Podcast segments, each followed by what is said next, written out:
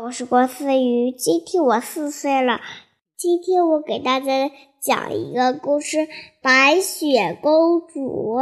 有一天，白雪公主到森林里睡觉，就是怪王后想把白雪公主杀了。然后白雪，然后小白雪公主急逼的大喊：“然然后怪王后把公公主约打了。然后王子来了，然后王子救了公主。讨厌，又失败了。这次我一定要抓住白雪公主。从从此，白雪公主再也闹不到王后了。